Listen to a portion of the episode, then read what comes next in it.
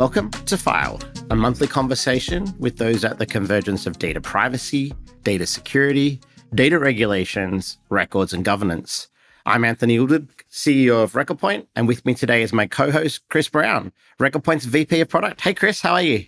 I'm very good, mate. And as it just would be perfect timing, we've got everybody here today ready to go, but we've got some neighbours who have decided that chainsaws are things that they want to play with right this second. So if you do hear that during the uh, podcast today, no, Anthony and I aren't fighting in the background with chainsaws. It's just my wonderful neighbours. How's things? Yeah, good, good, good. Although that chainsaw fighting sounds like fun. We should organise that at some point. Maybe we should introduce our guests and see whether they would like to be in as okay.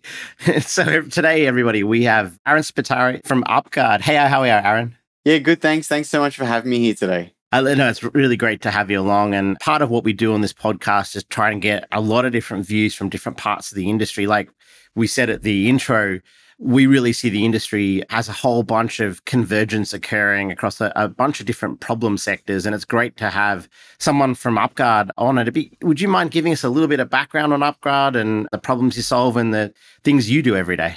Yeah, awesome. No worries. So UpGuard itself is an all-in-one third-party risk and attack surface management software that our customers are consuming. Within that piece of software that we have, you can essentially use the UpGuard vendor risk area of the product that does allow you to continuously monitor your vendors, automate security questionnaires, and reduce your third and fourth party risk. We do also have an area of the product called BreachSight, which does also allow you to monitor your attack surface management, prevent data breaches, discover leaked credentials, and protect your customer data. The final piece that we do have is our managed service, which is the area that I'm working in. So I'll sort of just give the leeway into that. But the managed services piece is where we essentially work with customers, where customers want to do assessments on their vendors and third parties.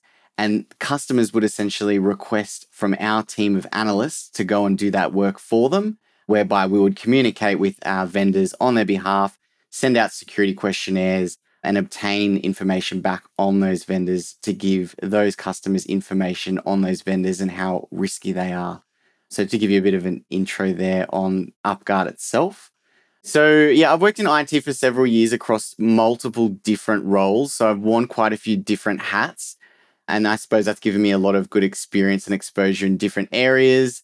I got really interested in cyber a few years ago when I worked as an I T manager for a financial planning company. And that's where it really became evident to me that, yes, security was a really important you know, piece of the puzzle, especially in making sure that customer data was safe. Fast forward a little bit, I've now been working at UpGuard for just over four years now, starting in their customer success team as a technical account manager. So I was the first technical account manager here in Australia in the company and then helped grow out that team of staff in customer success and worked my way up to the director of customer success, of which not that long ago, I moved on to another position, which was the director of third-party risk management, which is what we're going to be talking a bit more about today. But yeah, that's how you find me today. No, that's really cool. And, and you know, I know Chris is the same, you know, particularly us who worked in records and data management for a long time. Your stuff sounds really exciting. And also the records and data management is exciting. It's exciting too, but we certainly um, get excited around the all that sort of upstream management elements. And I guess that brings us to the you know, a few questions. One of the things that we've been writing about and talking to our customers about, you know, the regulations coming from APRA as a regulator here in Australia or O S F I, the regulator in Canada or the S E C, is really that third-party supply chain risk and managing the supply chain elements. How do you see that world today around supply chain risk, you know, after the the MOVEit hacks and after the hacks that we've seen in a number of uh, vendors out there? What's that landscape look like for you? Yeah, so for us, you know, we see it all the time because we're working with customers that are essentially going and, and essentially using our product to manage and monitor their third parties, right? So it is really big and it's really important.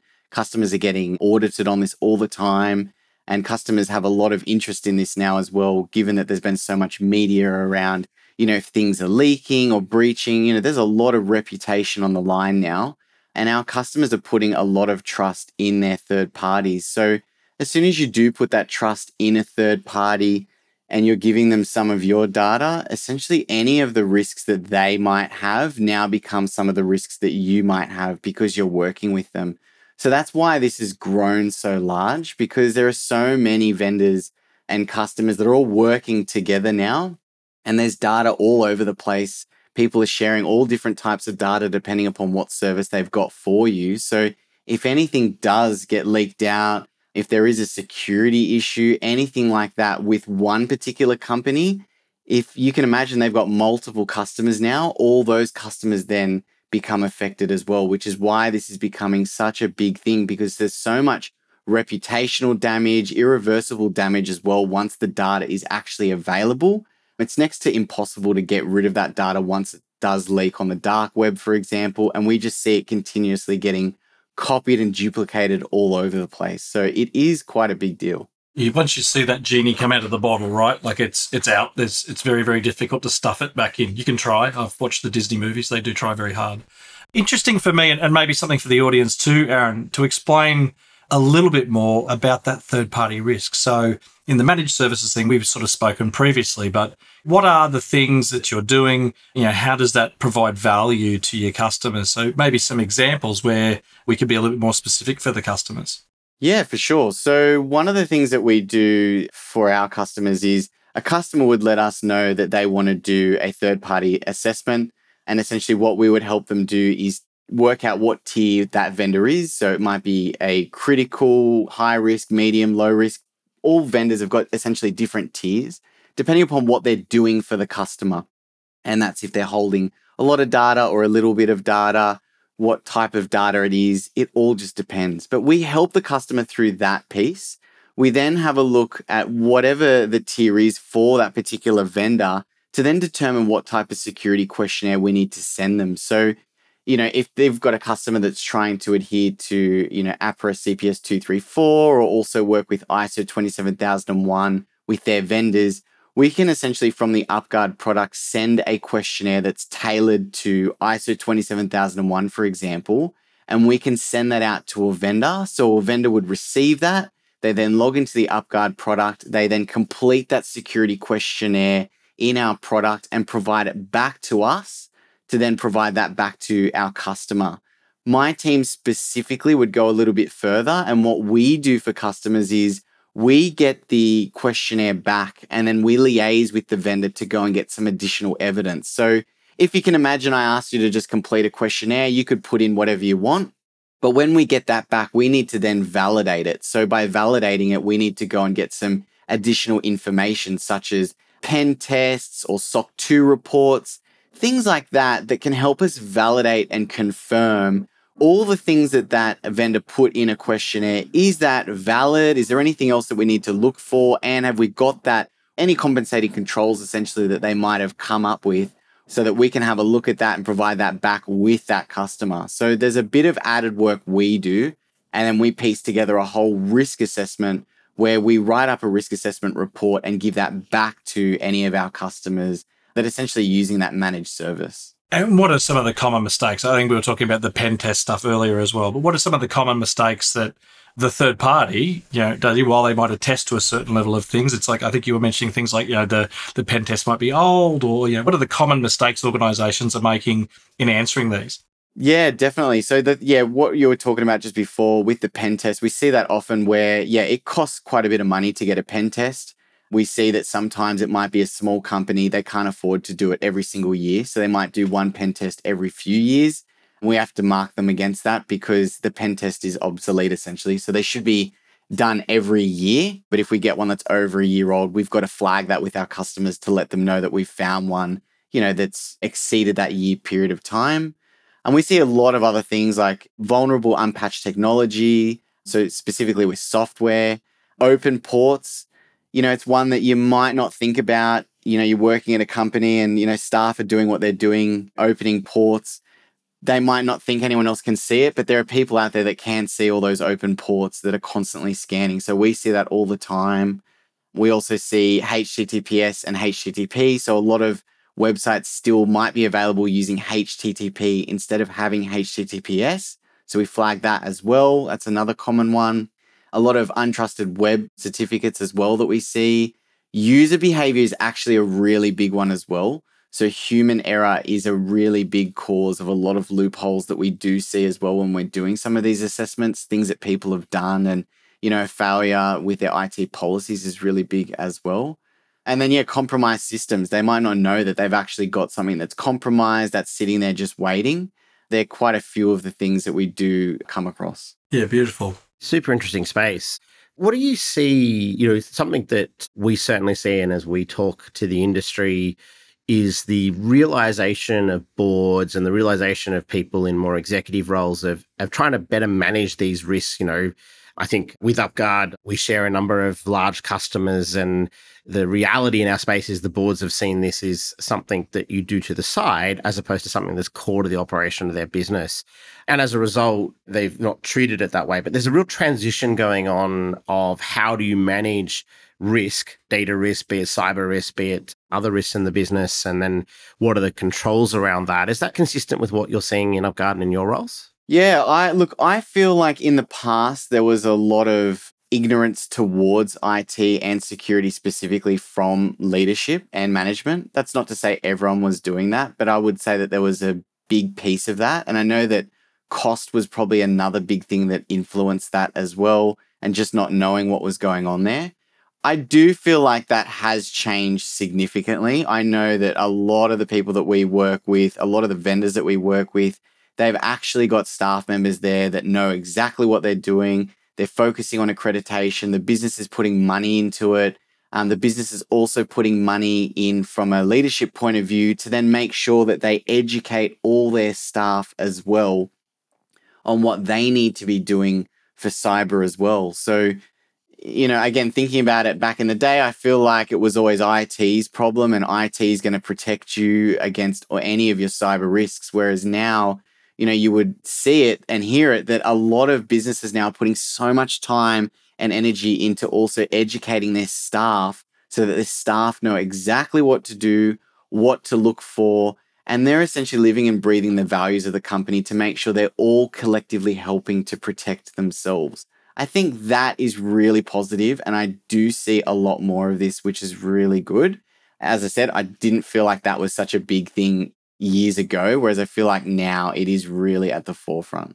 So you were sort of saying, you know, very much, you know, you can see it changing inside the organisations, but is the who changing? So you sort of mentioned how it was very much I T's problem, and now there's others in the organisation. Who's the who in this scenario? Who's Who are we really talking to? Who are we really seeing as responsible? Who is really engaging? Like, you know, roles, obviously don't want names of individuals, but yeah, roles and what's being created in organisations that drives, say, I need to buy an UpGuard, or I need to do, you know, that security class. These are now parts of what we're doing. Yeah, look, we speak to a lot of different people, you know, from chief information security officers, chief technology officers, cyber risk teams. That's definitely growing. I T managers, security and governance personnel, and procurement teams getting involved as well. So really where I see it with the cyber risk teams, that's definitely growing a lot more. There's a lot more businesses I work with now where there is actually a team that is looking after cyber risk. Years and years ago, I felt like it was more just risk and compliance, and they kind of had a bit of overarching, you know, grey areas into I T, but it wasn't really their bread and butter. Whereas now there's like a full cyber risk team looking into that, that then essentially reports into the chief information security officers, which then provide that straight back into the business, right? And procurement as well is now getting a lot more involved, especially with those cyber risk teams where they're doing a procurement piece, they're trying to come on board with a new vendor.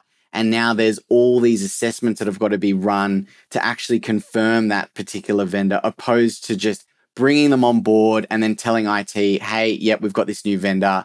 You've got to set it up. That to me is what it used to be like, whereas I feel like now there's a lot more hoops that you've got to go through to make sure that cyber risk team is happy. And they are working very closely with procurement from what I can see to make sure that they're reporting that back to the business with these reports that they've got to provide. So like a risk assessment that I'm talking about. So a full assessment that explains any risks involved in working with any of those particular vendors is something that now needs to be provided, not just, you know, the cost of how much it's going to cost to come on board with that vendor and and what they're specifically providing as well. So that's definitely changed a lot. Yeah, no, and look, I think it's interesting, I'm sure, for the what would be maybe the core listeners who normally listen to us from a records or an information governance world, there would have been the act of, I will supply the information, you know, that's regularly gathered, it's available here. A good vendor will, you know, have that information regularly managed. I'd even suggest that, you know, maybe UpGuard should be looking at, you know, how are they managing those documents, even just the, the reports, the assessments and the other things. I'm sure there's lots of processes related to that. But if I'm a, an organisation listening to the podcast and you think that there might be a, a you know more that can be done other than run off and invest in your product in UpGuard, what's uh, some advice? What's the first step that, you know, organisations can do that you see regularly that that would help with, you know, making sure that they've got good control of their risk?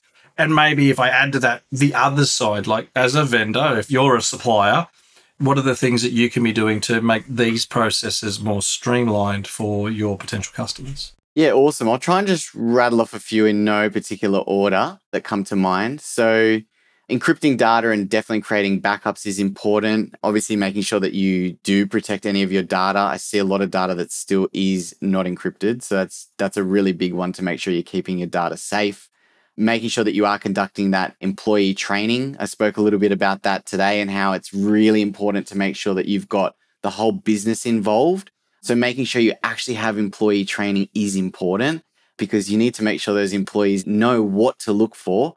Otherwise, if you don't help them, they could potentially click on anything, download things and do the wrong thing, right? So you need them on board.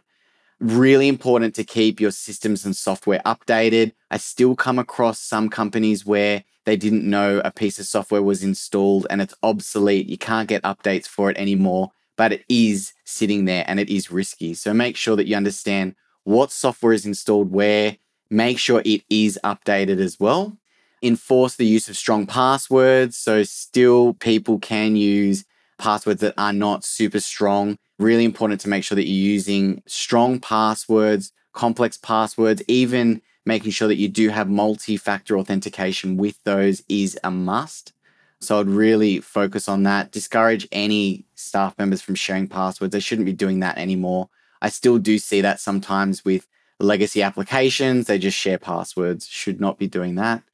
You should definitely assess and monitor your vendors. We spoke a bit about that as well already. Have a look at how you can reduce your attack surface yourself as a business. So what are the different, you know, like entry points that you could have?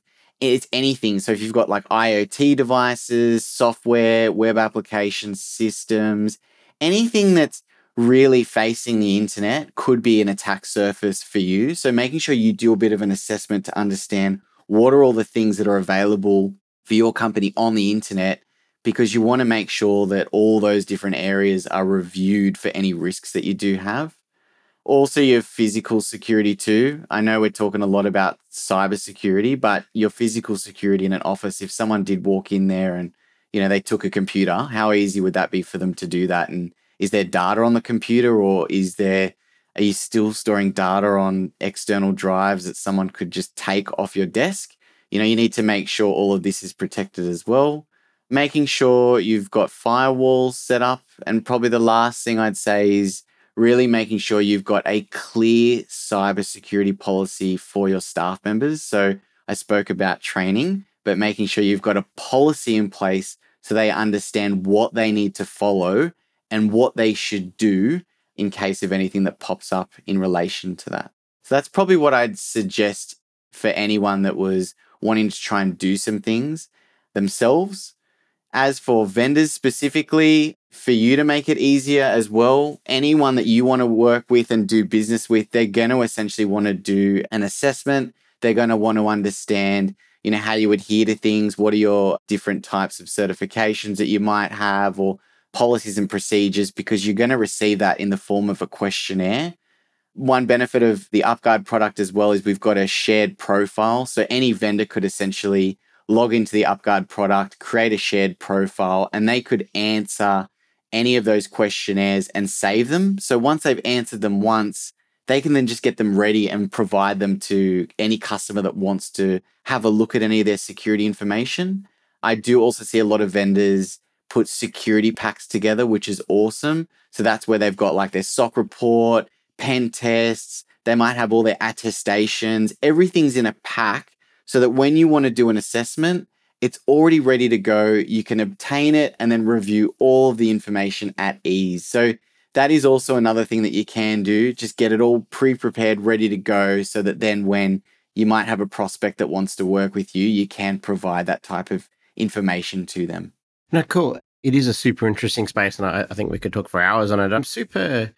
I'd really like to understand more around, you know, the way that you can benchmark different vendors within the supply chain then, because it's, you know, not everything is equal.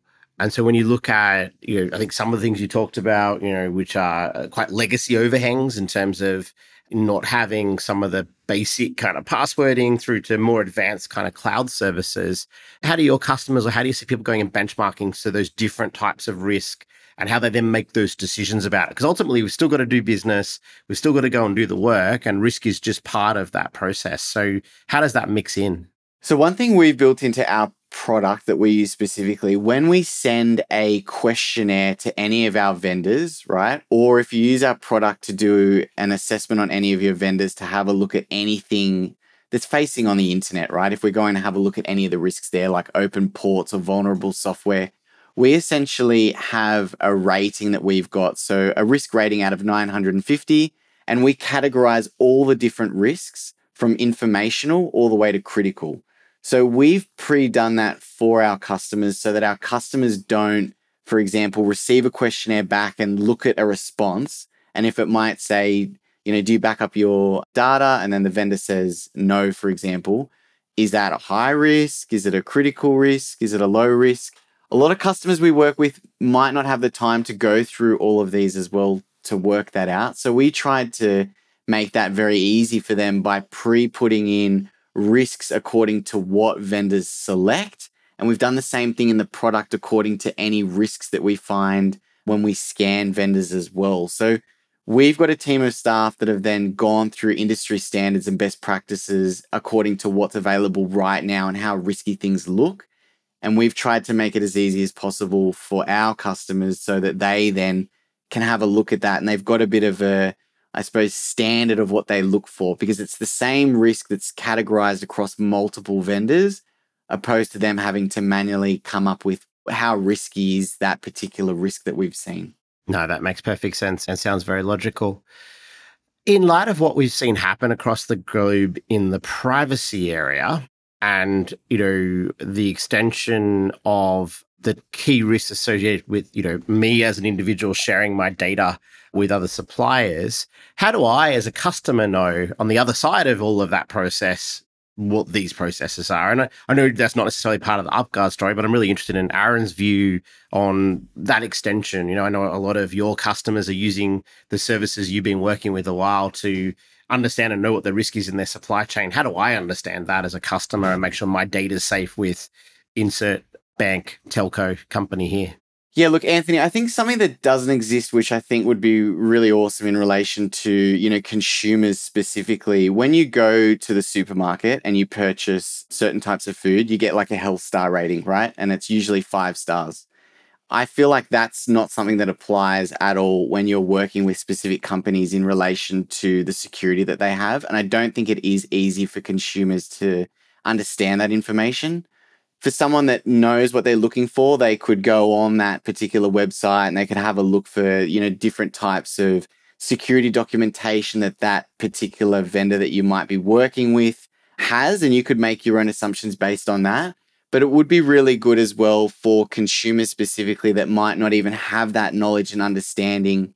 If there was some sort of yeah, universal practice where you could go and have a look and understand, you know, what was that particular vendor rated, you know, like the health star rating that I'm talking about. I'm very familiar with that, but it'd be great if, you know, that was something that was available to consumers where they could understand, yeah, how risky is this if I'm going to go and start working with that particular vendor? What do my risks look like? What have they got? And look, you're welcome. Now that UpGuard can go and build that product and productize it, and uh, you know, you're going to be doing shaving ads shortly, You're welcome. I think it's a great idea. And, and certainly, I think it's an interesting space because... It's, it's always the product guy that claims the C E O's idea as his own, right? Sorry, Aaron, that you had to see that happen out loud, but anyway, sorry, go ahead, Chris. Look, I mean, if we're not having that argument here, Anthony, at least I've got some proof that I was there and being involved. I want my ten cents. That's all I'm looking for. I don't need much more than that. But, I mean, Aaron, for me, I think the, the yeah, it's, look, it's interesting, right? It's one of the key things about talking to, you know, again, people like yourselves and these is to hear... You know, there's there is another side, and while companies are able to do this, you know, it would be very. I would f- expect it would be very, very difficult for me as a you know a bank customer, a telco customer, to sort of ring up and go, "Hey, I'd really love to understand your attestation around S O C and my data and where it's going on."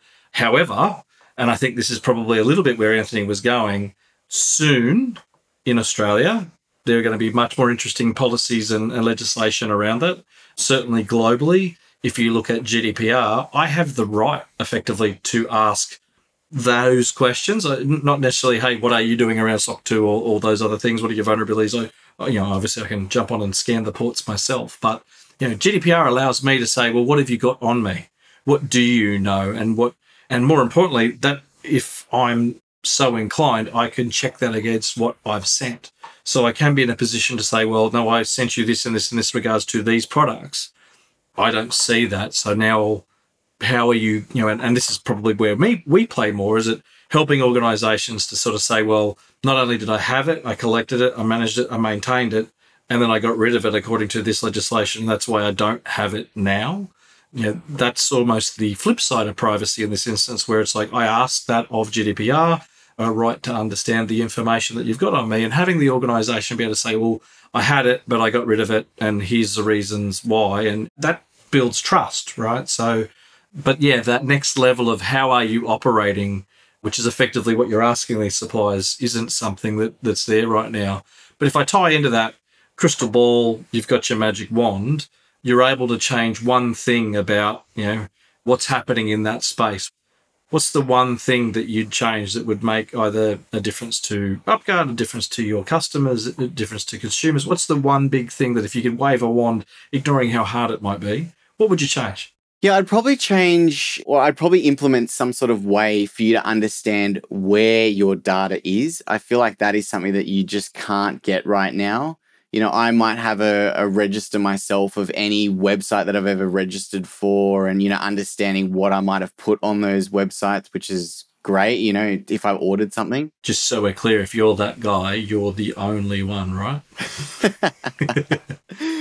Yeah, so, yeah, I have been pretty stringent in terms of if I have registered for certain websites and, you know, what was on those websites. But, yeah, making it clear to consumers as well to understand that, because... You know, like, yeah, you go to all these different websites, you use it for a certain reason, if it's learning something, purchasing something, anything along those lines. But then when you're finished with that website or what you've already done there or what you've learned or what information they've got and you move on, do people just forget about that completely? And then what happens to the data that was there? You know, are you going back and actually cancelling that and more or less like unsubscribing, saying, I don't need it anymore? Cancel the records that you've got that you had with me and move on. I'd love to make that a lot easier for people because I do feel like people just sign up for anything and everything, and then they might not understand how those websites were either tracking something that they had or what permissions you gave. If, for example, you used a Google account or an Apple account, you just did the auto sign up and then it had access to your Google account, for example, and it was getting your address book, contacts, et cetera. How often are people actually understanding that it's got that information and how many websites have they got and do they know if any of them have been breached? Would love to make that easier for people. I feel like that's a confusing thing. I think that last piece to that is the real the real gotcha, right? Like I think we all want the first one, the first part of that, but I actually think I still want to be able to sign up, but I want the information to understand my level of risk if I want to take it back to where you are. Like it would be really, really cool if there was a universal way to calculate the risk of me giving you the data because, you know, that creates behaviour. If I'm a business that has high risk, I should reduce those risks to bring that down. And if all reverse, I can always make it cheaper. My, as a vendor, I can always go, well, you know what? Yes, I might be risky, but I'm also very well priced. So you're now, Mister Customer, you can make a more informed decision about things. I think that tie. Isn't there a Black Mirror episode with this, with the number above everybody's head? That's it, my number. Yeah, yeah, I was I was about to go there, right? Like, again, if you pop culture it for a moment, Black Mirror sometimes is a little bit too prophetic, but it's we are in that place where had I known that Telco X did had certain practices, would I have bought a device from them or a phone from them or a plan from them? Had I signed up for music plan X on, you know, service Y, do I really know what that means? And I, I kind of think that's where you're going there, which is, yeah, I think that's super interesting. And again, the convergence element of this, the privacy legislation is going to be driving some of that behaviour. UpGuard and, and as I said, the, that product process of I have to understand my vendors at a commercial level is starting to drive that behaviour. Information governance and making sure that you have the proof of those things and you can control that data and you understand how long you're keeping it for is driving that behaviour. And as always, we'll see things dribble down through commercial down to consumer. But I think that convergence of all those is really where we all, and again, you did it, you just you waved the magic wand and you went there to, well, this is who makes that product and what do we pay for that, or what's the value that we see in that, or is it something that should be legislated? I think those are really interesting conversations. Yeah, cool. Look, and Aaron, it's been a fantastic conversation. I know we've taken you to some darker places and different places that I think you expected, and I really appreciate you being coming on the journey with us and making some time. It's been extremely interesting, and I suspect we could sit here and talk again for another set of hours. There are so many issues, societal and, and drivers behind, you know, what the regulators are doing in APRA and ASIC for the banking sector, but that doesn't actually apply to what's happening in the telcos the same way. There is this equilibrium of how our data is being treated differently in different institutions that needs to be resolved. And then that comes back to the standards that are being applied in processes that you're auditing. So I, I really thank you for the time, and it's been a great conversation. Yeah, no worries. Thanks so much for having me here today. I really appreciate it. It was really fun having a chat with you both. No, thank you. And thank you all the audience for listening. I'm Anthony Woodward. And I'm Chris Brown, and we'll see you next time on File. Thanks everybody for listening. Don't forget to follow us on LinkedIn, Twitter, and you can catch us on Facebook. Catch you next time. Thank you.